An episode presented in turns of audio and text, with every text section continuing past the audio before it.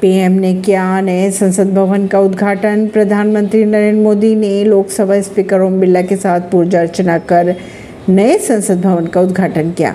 PM ने Lok Sabha speaker के आसन के पास ऐतिहासिक सिंगोल की स्थापना की और उन्होंने नए संसद भवन के निर्माण कार्य में योगदान देने वाले श्रमजीवियों को सम्मानित भी किया। इस उद्घाटन समारोह का 19 विपक्षी दलों ने बहिष्कार भी किया। आरजेडी ने ताबूत से कर दी नए संसद भवन की आकृति की तुलना, बीजेपी ने दी अपनी प्रतिक्रिया। पीएम मोदी ने भी शेयर की नए संसद भवन के उद्घाटन समारोह की तस्वीरें, लिखा, अविस्मरणीय दिन।